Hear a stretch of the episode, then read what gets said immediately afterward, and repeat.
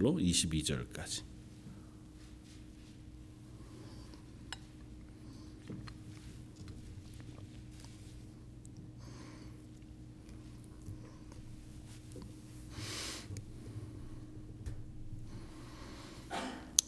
출애굽기 1장 15절로 22절까지 차였으면 우리 한 목소리 같이 한번 봉독하겠습니다. 애굽 왕이 히브리 산파 십부라라 하는 사람과 부하라 하는 사람에게 말하여 이르되 너희는 히브리 여인을 위하여 해산을 도울 때에 그 자리를 살펴서 아들이거든 그를 죽이고 딸이거든 살려두라. 그러나 산파들이 하나님을 두려워하여 애굽 왕의 명령을 어기고 남자 아기들을 살린지라 애굽 왕이 산파를 불러 그들에게 이르되 너희가 어찌하여 이같이 남자 아기들을 살렸느냐? 산파가 바로에게 대답하되 히브리 여인은 애굽 여인과 같지 아니하고 건장하여 산파가 그들에게 이르기 전에 해산하였더이다 하매 하나님이 그 산파들에게 은혜를 베푸시니 그 백성은 번성하고 매우 강해지니라. 그 산파들은 하나님을 경외하였으므로 하나님이 그들의 집안을 흥왕하게 하신지라 그러므로 바로가 그의 모든 백성에게 명령하여르되 아들이 태어나거든 너희는 그를 나일강에 던지고 딸이거든 살려두라 하였더라. 어, 출애굽기 말씀은 모세 오경이라고 불리우는 모세에 의해서 쓰여진 첫 번째 다섯 권의 책 창세기로부터 신명기까지 말씀 중에 두 번째 책이고요. 어, 모세오경은 하나님께서 이제 이스라엘 백성을 출애굽 시키시고 가나안이라고 하는 땅에 약속하신 땅에 들이실 때에 어, 이스라엘 백성들에게 그들과 언약하셨던 그 아브라함으로부터 시작하여 언약하신 그 모든 언약을 어떻게 지금 이스라엘 백성에게 어, 완성하여 이루시고 계신가 그리고 그것이 앞으로를 소망하면서 하나님이 이 땅을 향하여 하나님의 구원을 이루시는 방식에 대해서 어, 우리들에게 모델 케이스를 보여주시고자 하는 그와 같은 은혜의 말씀들이 쭉 기록되어져 있습니다. 그래서 창세기는 시작, 그러니까 어떻게 어, 온 세상이 시작됐고 하나님의 백성이 시작되었는가, 혹은 또 죄가 어떻게 시작이 되었고 하나님께서 그 죄에 대한 심판과 또 구원을 어떻게 시작하셨는가에 대한 이야기들을 우리에게 들려줍니다. 출애굽기는 하나님의 구원의 책이에요. 그래서 하나님께서 하나님의 백성을 어떻게 구원하시는가 그리고 하나님께서 그 하나님의 백성을 구원하시는 세세한 기록들을 통해서 앞으로 오고 오는 모든 하나님의 백성들, 저와 여러분들을 어떻게 구원하시고 그 구원을 완성하시는지에 대해서 소망하게 하시는 그 같은 책이기도 합니다. 레위기는 그 하나님의 백성된 사람들이 하나님을 어떻게 예배할 것이냐. 그러니까 하나님과의 관계 속에서 우리가 하나님을 어떻게 예배하고 하나님 앞에서 어떻게 살아갈 것인가 하고 하는 것에 대한 이야기들을 우리에게 들려준다면 민수기는 그렇게 하나님의 백성으로 부름을 받았지만 그럼에도 불구하고 여전히 이 땅 가운데 광야를 유리해가는 이스라엘의 모습을 통해서 우리가 남은 생을 살아갔지만 부름받은 그리스도인임에도 불구하고 여전히 이 땅 가운데에서 때로는 어, 실패와 순종을 거듭하며 하나님의 사람으로 이렇게 자라가게 되어지는 그와 같은 이야기들을 이스라엘 모습을 통해서 우리가 확인하게 되었습니다. 마지막 신명기는 그 모든 과정을 되돌아보면서 이제 다짐합니다. 그래서 다시 한번 하나님의 말씀을 이스라엘 백성에게 가르치고 또 그 말씀에 따라 살도록 명령함으로써 우리의 본질적인 모습이 무엇인가? 하나님의 백성은 하나님의 말씀에 순종하여 살아가는 그 하나님의 사람들이다라고 하는 사실 우리에게 들려줍니다. 그런 의미에서 출애굽기는 하나님께서 당신의 백성을 구원하시는 이야기잖아요.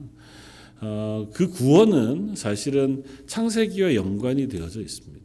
그러니까 하나님께서 어, 어느 날 갑자기 이스라엘을 하나님의 백성 삼으신 것이 아니고 그의 조상 아브라함과 이삭과 야곱을 통해서 하나님께서 약속하셨던 그 언약 그리고 그 이전에는 아, 아담과 하와를 창조하셔서 아담과 하와가 범죄한 이후에 아담과 언약하시고 또 아벨과 셋을 통하여 믿음의 계보를 연결하게 하신 하나님께서 그 하나님의 구원을 여전히 면면, 면면히 그 창조 역사 가운데 어, 행하고 계시다고 하는 사실들을 우리에게 이야기하면서 그 구원의 연상 연, 연속선에서 한 민족으로 대변되어진 이스라엘을 하나님의 백성으로 어떻게 구원해내시고 또 하나님의 백성으로 삼으시는가.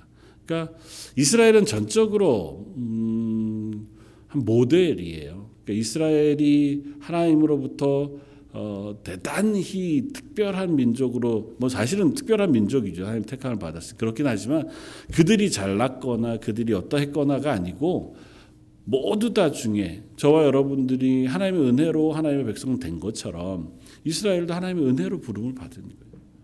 아브라함이 하나님의 부르심을 받을 때 그저 하나님께서 갈대우르에 있던 아브라함을 택하셔서 불러내신 거거든요. 그래서 하나님께서 언약하셔서 믿음으로 자라게 하시고 그 언약을 그 아들 이삭 그리고 야곱에게 계속해서 흐르게 하셔서 그 약속의 결과로 이스라엘이 하나님의 구원의 백성, 언약의 백성이 되어진 것이라고 하는 거죠. 그러니까 출애굽기에서 하나님의 이스라엘 백성을 구원하시는 이야기는 흡사 하나님께서 천지를 창조하시는 이야기처럼 우리가 읽어도 무방합니다.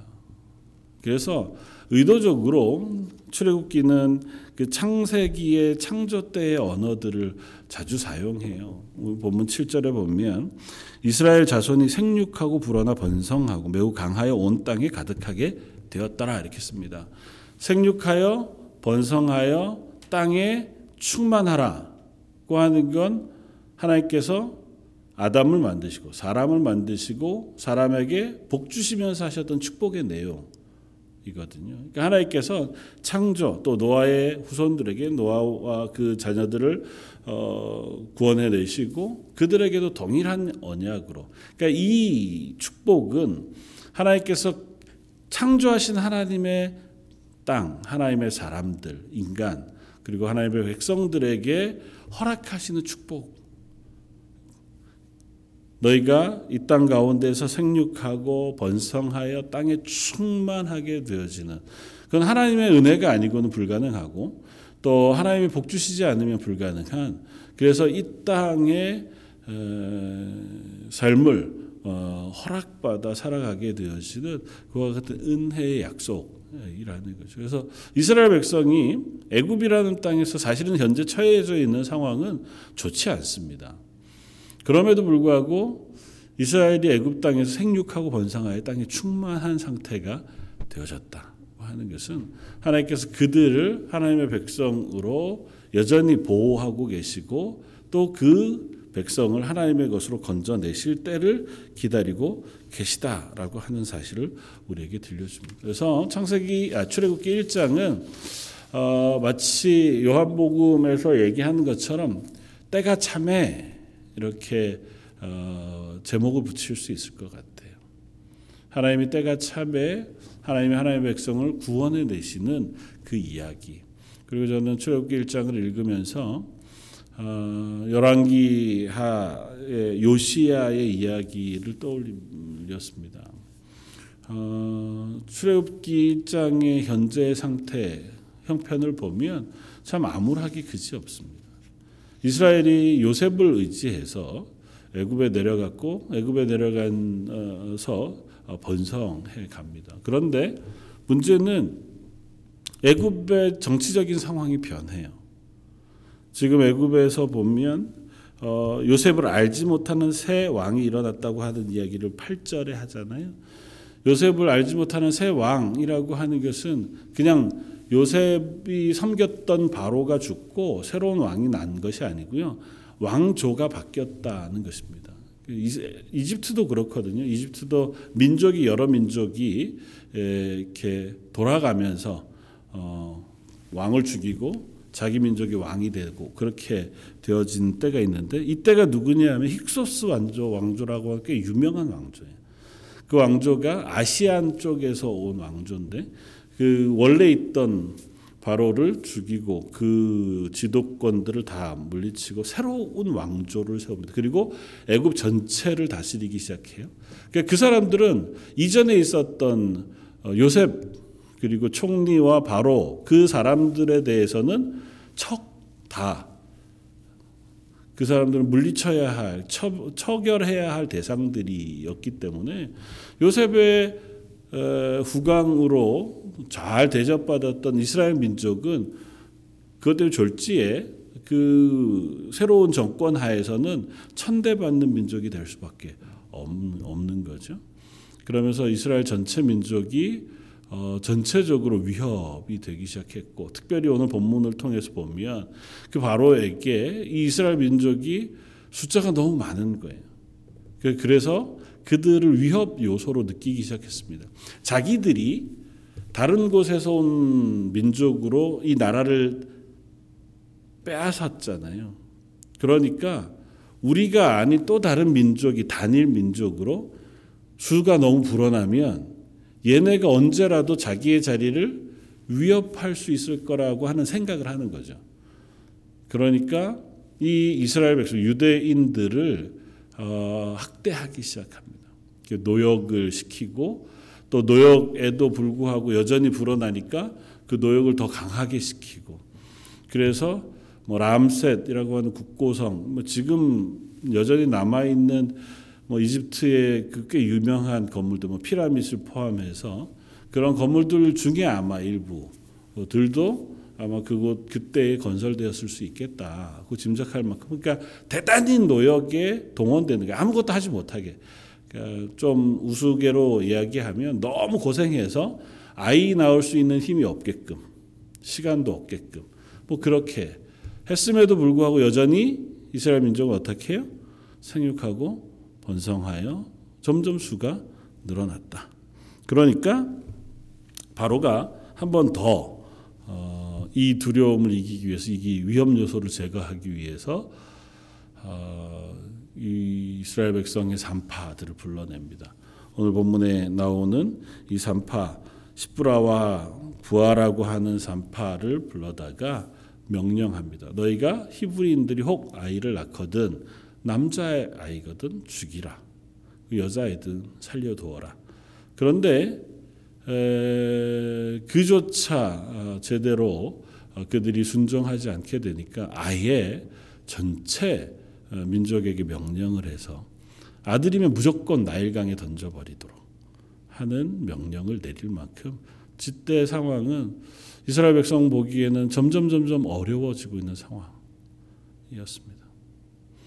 그러나 하나님은 이 어려운 상황이나 혹은 하나님이 정말 우리의 하나님이신가 하고 하는 것들이 확인되지 않을 만한 이 상황 속에도 하나님의 소망, 하나님의 구원의 씨앗을 심고 계시다고 하는 사실 우리가 기억해야 합니다.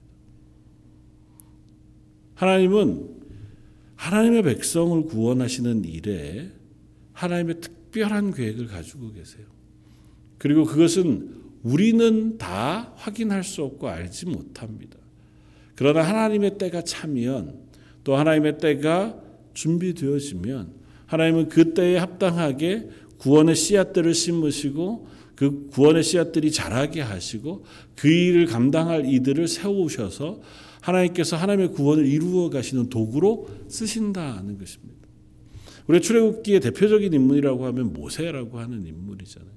모세는 가장 이스라엘 백성들이 애굽에서의 삶에 가장 힘겨운 때에 그리고 도무지 구원을 생각할 수 없을 만한 절박한 때에 하나님께서 심으신 구원의 씨앗이었습니다. 물론 모세가 태어나고도 80여 년이라고 하는 긴 시간이 지나야 하기는 했지만 그러나 하나님은 이 모세라고 하는 한 아이를 준비하십니다. 하나님의 때를 예비하시고 하나님의 구원의 때를 준비해 가고 계시다는 것입니다. 좀 아까 제가 열왕기하의 요시아의 이야기를 어, 드린 이유는 요시아의 때도 그러했기 때문에 예, 그렇습니다. 열왕기 22장 1절에 보면 요시아가 왕위에 오를 때 나이가 8세라 그렇게 이야기해요. 요시아의 어, 위로 있었던 왕들은 다 악한 왕이었습니다. 그리고 그 악한 왕들 때문에 하나님은 이스라엘 백성 남쪽 유다의 이제 멸망을 선포하였습니다. 그 암울하던 시기에 하나님은 요시아라고 하는 한 어린 왕을 세우세요. 그리고 이 요시아가 불과 8살이 되던 해에 왕 위에 오릅니다. 그러니까 요시아가 태어나서 왕 위에 오르는 그 8년 동안 이스라엘 남쪽 유다를 통치했던 사람은 할아버지 문하세와 아버지 아몬입니다. 그런데 아몬은 뭐 불과 얼마 되지 않은 시간을 왕 위에 있었고요. 할아버지 문하세가 오랜 기간 동안 유다의 왕 위에 있었는데 그가 역사상 가장 악한 왕 중에 한 명에 꼽힐 만한 악한 왕이었습니다.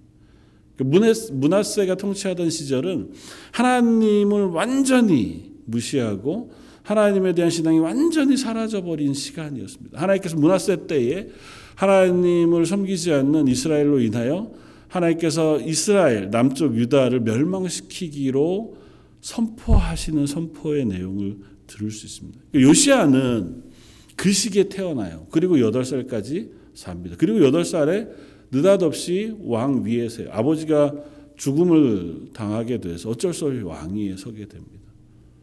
뭐 요시아가 할 수 있는 게 없잖아요, 사실은.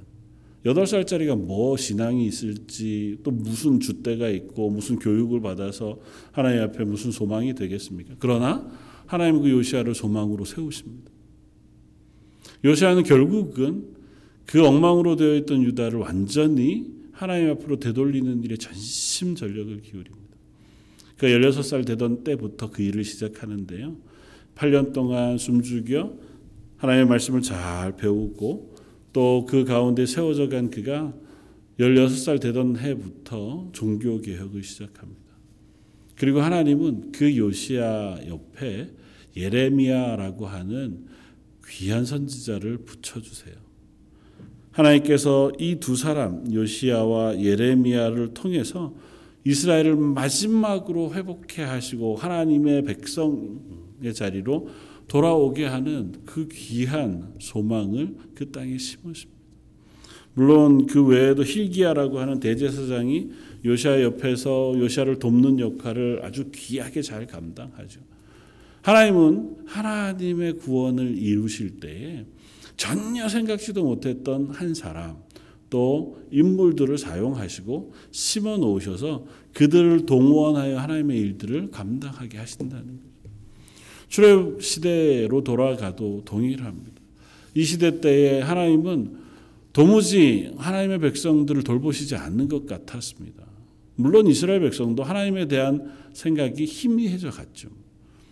애굽에 내려가 사는 동안 잘 살았습니다. 큰 부를 이루었고 또 자기들끼리 고센 땅에 모여서 살면서 꽤나 넉넉해져 갔습니다. 그러다가 갑자기 정권이 바뀌어서 자기들에게 닥쳐오는 위협이 있었으니 그 위협에 대처할 만한 힘이 없었던 거죠. 하루아침에 노예가 되고 강제 동원 되어진 노역에 끌려가게 되고 바로가 명령한 대로 아들을 낳으면 죽일 수밖에 없는 상황 속에 놓여지게 됩니다. 그러나 하나님 그때에도 하나님의 사람들을 예비하십니다. 오늘 본문에는 두 사람 십부라와 부하라고 하는 이 산파의 이야기를 우리에게 들려주면서 그들에 대한 소개를 아주 단순하게 합니다. 그들은 하나님을 두려워했다.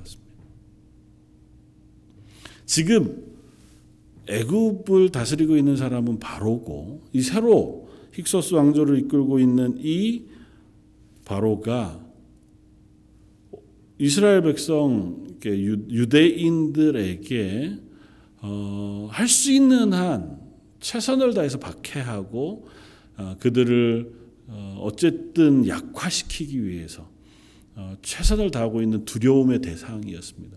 뭐 지금은 사람을 죽이고 살리는 힘도 이 바로에게 있었으니까요. 그런데 그 가운데에 두 사람인 이 산파, 뭐 산파가 무슨 대단한 지위가 있는 것도 아니고 바로 앞에 불려가서 위협을 받으면서 명령받은 명령에도 불구하고 그들은 바로를 두려워하는 것이 아니라 하나님 여호와를 두려워했다고 씁니다.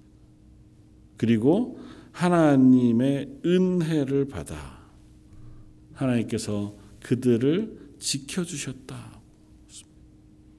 이 마지막 때에 어쩌면 하나님의 일들을 감당하는 것은 대단한 어떤 한 인물 혹은 집단일 수도 있지만 이와 같이 자기의 역할 속에서 하나님을 두려워하며 하나님의 살아계심을 인정하는 한 사람 한 사람들을 통해서 하나님 하나님의 일들을 준비하시고 행하시는 것이겠다 생각이 되었습니다. 조역기를 시작하면서 저희들에게 그런 소망이 있었으면 좋겠습니다. 어, 여전히 우리의 상황이 뭐 지금 출애굽기 이때 유대인의 상황만 하겠습니까? 그리고 참 어떻게 보면 감사하죠. 캐나다 런던 땅에서 저희들의 삶이 물론 각자의 개인의 삶이 어, 각양의 모습이어서 뭐 다 좋다 다 나쁘다 얘기할 수는 없지만 그래도 하나님의 은혜 가운데 저희가 생활하고 예배하고 살아갈 수 있는 그 자리에 있습니다. 그럼에도 불구하고 하나님의 나라 신앙으로 보았을 때에 출애굽기의 이 현실과 지금 저희가 처해 있는 현실이 별반 다르지 않을 수 있다. 여전히 하나님은 하나님을 향한 신앙은 희미해져 가고 여러 가지 도전 앞에 직면해 있습니다. 교회는 늘 매 시기 때마다 위기를 겪어왔습니다. 믿음은 항상 세상의 도전을 받았고 사단의 도전을 받습니다. 때로는 무력으로 오늘 본 출애굽기에 나오는 바로와 같이 아들을 낳으면 죽여라고 하는 어, 무력의 도움 도전을 받았는가 하면 때로는 세상의 물질의 도전을 받습니다. 돈이 유혹이 되어서 얼마나 많은 교회들이 그돈 문제 때문에 넘어지고 그것 때문에 깨어지고 믿음을 놓쳐버리게 되어지는지도 모르. 때로는 정치적인 이슈가 또 때로는 사회적인 쾌락이 혹은 문화가 하나님의 교회들을 흔드는 것이 사실입니다. 뭐 여전히 저희 이 런던 땅에서도 이루어나고 있는 것이지만 캐나다 안에서 또 한국에서도 여전히 동성애라고 하는 세상의 문화가 교회를 나누기도 하고 싸우게 하기도 하고 신앙을 향해 도전해 오기도 합니다. 숱한 것들이 시시때때로 하나님의 교회 우리의 신앙을 향해 도전해 온다고 하는 사실 우리가 잊지 말아야 합니다. 그때에 우리는 이 두 사람 산파와 같이 하나님이 내게 맡기신 자리에서 하나님은 살아계시다. 그 하나님을 두려워함으로 그 하나님 앞에서 내게 맡겨진 일들을 신실하게 감당하는 것이 필요하겠다. 오늘 본문을 통해서 몇 가지 우리가 음, 고백하고 고민하기를 원하는 것 첫 번째는 하나님의 때에는 참 많은 일들이 일어난다는 것입니다. 좋은 일이든 나쁜 일이든 변화의 시기가 있습니다. 오늘 본문에 보면 이스라엘이 이 애굽에 내려가서 사는 동안 별 탈이 없었습니다. 요셉이 살아 있는 동안에도 요셉 이후에도 그들이 고센 땅에 살아가는 것을 방해하는 사람들이 별로 많지 않았습니다. 그런데 갑자기 왕조가 바뀌고 바로가 바뀌고 그리고 나서 갑자기 이스라엘의 지위가 바뀌고 이스라엘 민족을 향한 대우가 바뀌고 그들의 처지가 변혁이 되었습니다. 저희가 느닷없이 코로나라고 하는 것 때문에 벌써 3년째 전혀 경험해 보지 못하는 시대를 살아갑니다. 어쩌면 이런 알 수 없는 변화 또 그런 어려움과 두려움의 문제들이 일어나는 시기 그때가 하나님의 하나님의 일들을 예비하는 시기이기도 하다고 하는 사실을 우리가 기억해야 합니다. 하나님은 이렇게 숱한 변혁, 변화가 있는 때에 하나님의 사람들을 그 안에 준비시켜 주시고 계시다는 것입니다. 두 번째는 그 속에 하나님을 기억하는 이들로 하여금 하나님의 일들을 감당케 하신다는 것입니다. 이때 어느 누구도 여호와 하나님, 아브라함의 하나님, 이삭의 하나님, 야곱의 하나님에 대한 온전한 믿음을 다 가지고 있지 못했습니다. 그러나 이 두 사람 산파 그리고 모세의 부모님 이레위 지파의 이 두 부모만은 적어도 하나님을 기억했고 하나님의 사람으로 자기의 삶을 잘 살아내기를 애쓰는 사람이었습니다. 하나님 보이지 않는 것 같을 때, 하나님 우리를 도우시지 않는 것 같을 때, 내가 그 하나님의 은혜 안에 잘 살고 있는 것 같지 않을 때, 내게 닥쳐오는 환경이 오히려 더 나를 힘겹게 하고 헤어나오지 못할 어려움이 있는 그때에 그때일수록 더욱 우리는 그 하나님을 기억하고 하나님 앞에 설 수 있는 그리고 하나님을 두려워하는 사람들이 되어져야 한다는 것입니다.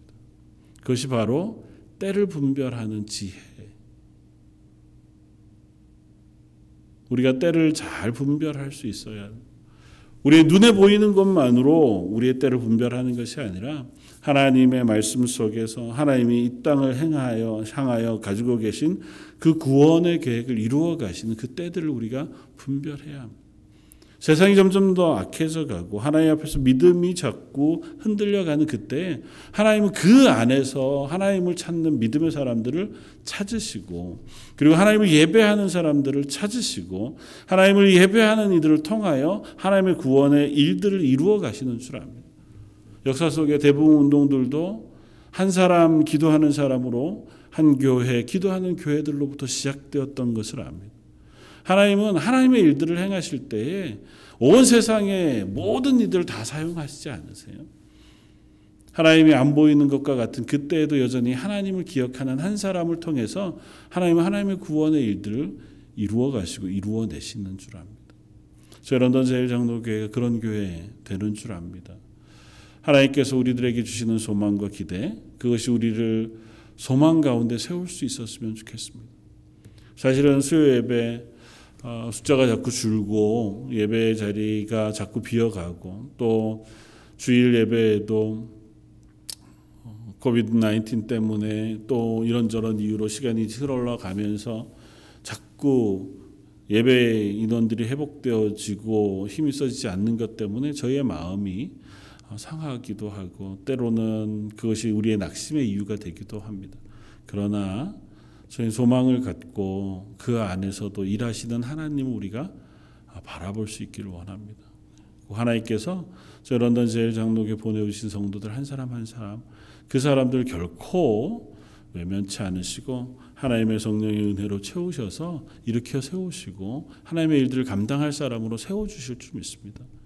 그리고 저희 교회 성도들이 그런 믿음의 사람으로 세워 나아간 그런 하나님의 성도들인 줄로 믿습니다. 그 소망이 그 믿음이 저희들을 이 땅에서 그리스도인으로 살게 하는 줄 압니다. 사실은 이 때에 이 산파가 모세의 부모들이 이 상황만 보고 환경만 보았다면 아이들을 살리고 하나님을 두려워하는 것이 무슨 의미가 있겠어요? 내가 아이 하나를 살린다고 한들 이 아이가 얼마나 좋은 환경에서 잘 살고 그들이 이 고난의 시기를 이겨내고 극복하고 완전히 새로운 구원을 얻을 것이라고 하는 기대들을 할 수가 있겠습니까? 불가능하죠. 이때로부터 80년이 지나서도 여전했습니다. 모세가 40년이 지나고 또 40년 미디안 광야를 보내고 나서 이들을 구원하러 왔을 때에도 이 상황은 변하지 않았어요. 오히려 이스라엘 백성도 모세의 말을 듣지 않을 정도였습니다. 눈앞에 바로 당장 그 변화가 일어나지 않는다 해도 하나님은 그 안에서 반드시 하나님의 일들을 행하시고 마치 아스팔트 가득한 곳에 조그만 씨앗을 움트게 하셔서 그것으로 생명의 시작이 되게 하시는 하나님이신 줄 믿습니다. 마지막으로 고백하기는 하나님은 여전히 살아 계시다고 하는 믿음의 고백이 저 여러분들에게 있기를 원합니다.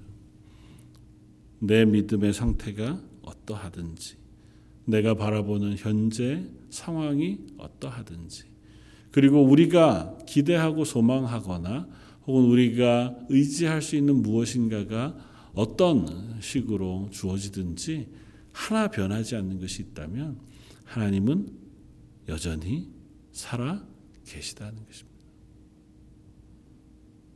성경의 제일 처음 시작이 태초에 하나님이 천지를 창조하시니라고 시작하여 그 하나님이 이스라엘 백성의 하나님이 되셨고 이스라엘의 구원의 하나님이 되셨습니다. 그리고 그 하나님께서 아들 대신 예수 그리스도를 이 땅에 보내셨고 또 다시 예수님을 다시 보내셔서 온 세상을 심판하시고 완전한 하나님의 나라로 하나님의 백성을 인도해 가시겠다 약속하신 하나님이십니다. 우리는 사실은 그 중에 아주 일부의 짧은 시간에 살아갈 뿐이고 그리고 아주 짧은 지식만을 가지고 그 하나님을 알아갈 뿐입니다. 그러나 우리의 생각과 지혜를 넘으시는 하나님께서는 이 모든 역사 가운데 살아 계셔서 그 모든 것들을 주관하시고 완성하시고 이루어내시는 하나님이신 줄 믿습니다.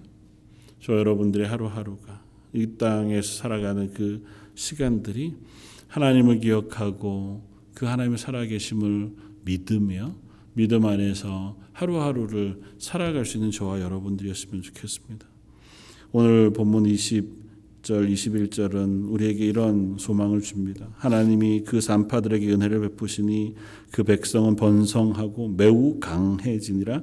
그 산파들은 하나님을 경외하였으므로 하나님이 그들의 집안을 흥왕하게 하신지라. 하나님께서 이 산파들의 집안을 흥왕하게 하셨을 뿐만 아니라 그들로 인하여 그 백성 유대인들이 흥왕하고 강성해지게 하셨습니다.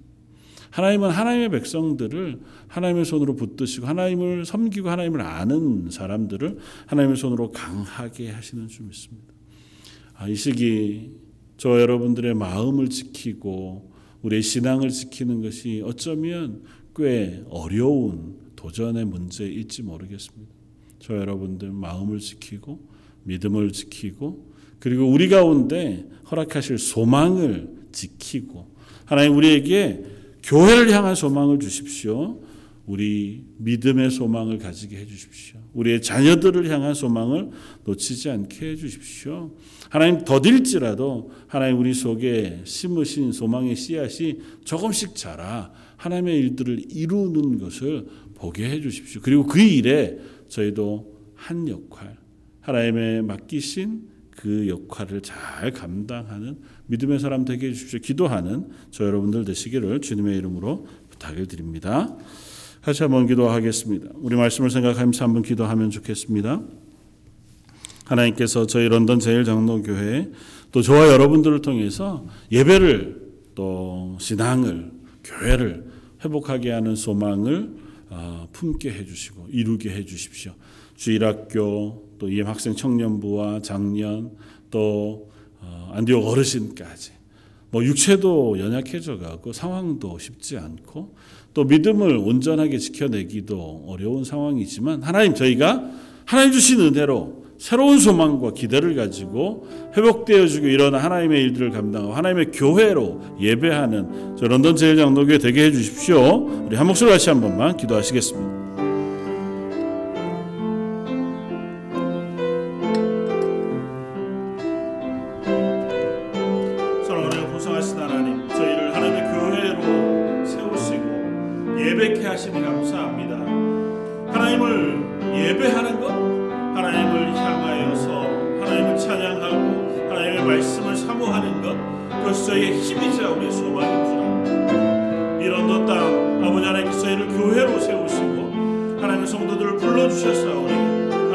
장로님들과 안수집사님들, 권사님들과 저 어린 영아부, 유년부, 주일학교 학생 청년부와 장년, 안교 어르신에 이르기까지 보내주신 모든 성도들이 하나님 앞에서 믿음으로 세워져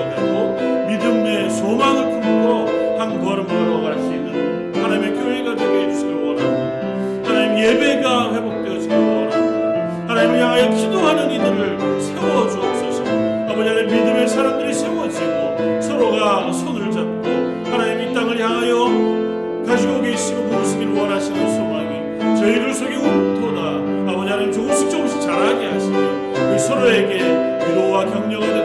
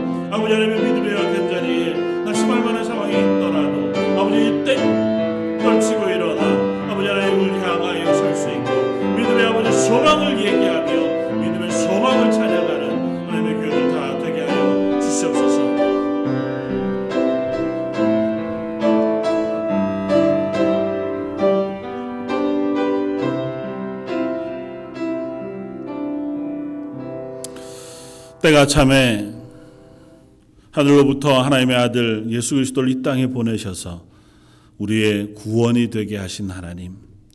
때가 차면 저희들 속에 심으신 소망의 씨앗을 움트게 하셔서 이 땅 가운데 하나님의 교회로 또 하나님의 믿음의 사람으로 세워 주시는 줄 믿습니다.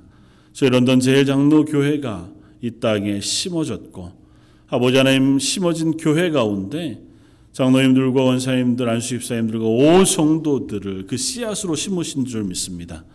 저희의 환경은 저희가 바라보는 것들은 코로나로 인하여 혹은 또 여러 가지 상황으로 인하여 저희들이 낙심할 만하고 지칠 만한 상황 속에 놓여질 것이지만 여전히 살아계신 하나님께서 저희 성도들 한 사람 한 사람의 심령 속에 성령의 능력과 은혜를 부으시는 줄 믿습니다. 하나님께서 허락하신 소망이 저희로 교회가 되게 하실 줄 믿습니다. 하나님 예배가 회복되어지고 기도하는 이들이 세워지며 하나님 앞에 믿음으로 소망 가운데 서가나함의 교회가 되게 하여 주옵소서. 하루하루 또 시간 시간마다 하나님을 향하여 기도하며 예배하는 모든 성도들을 하나님 은혜의 장중에 붙잡아 주시고 그들이 살아가는 매일매일이 하나님의 은혜에 충만한 것 가운데 세워져 가는 하루하루가 되게 하여 주옵소서. 오늘 이후에 일주일도 하나님의 은혜 장중에 맡겨드립니다. 하나님 기도하는 성도들 그들의 심령 속에 더 크고 놀라운 은혜로 채워주신 하루하루가 되게 하여 주옵소서. 오늘 말씀 예수님 이름으로 기도드립니다. 아멘.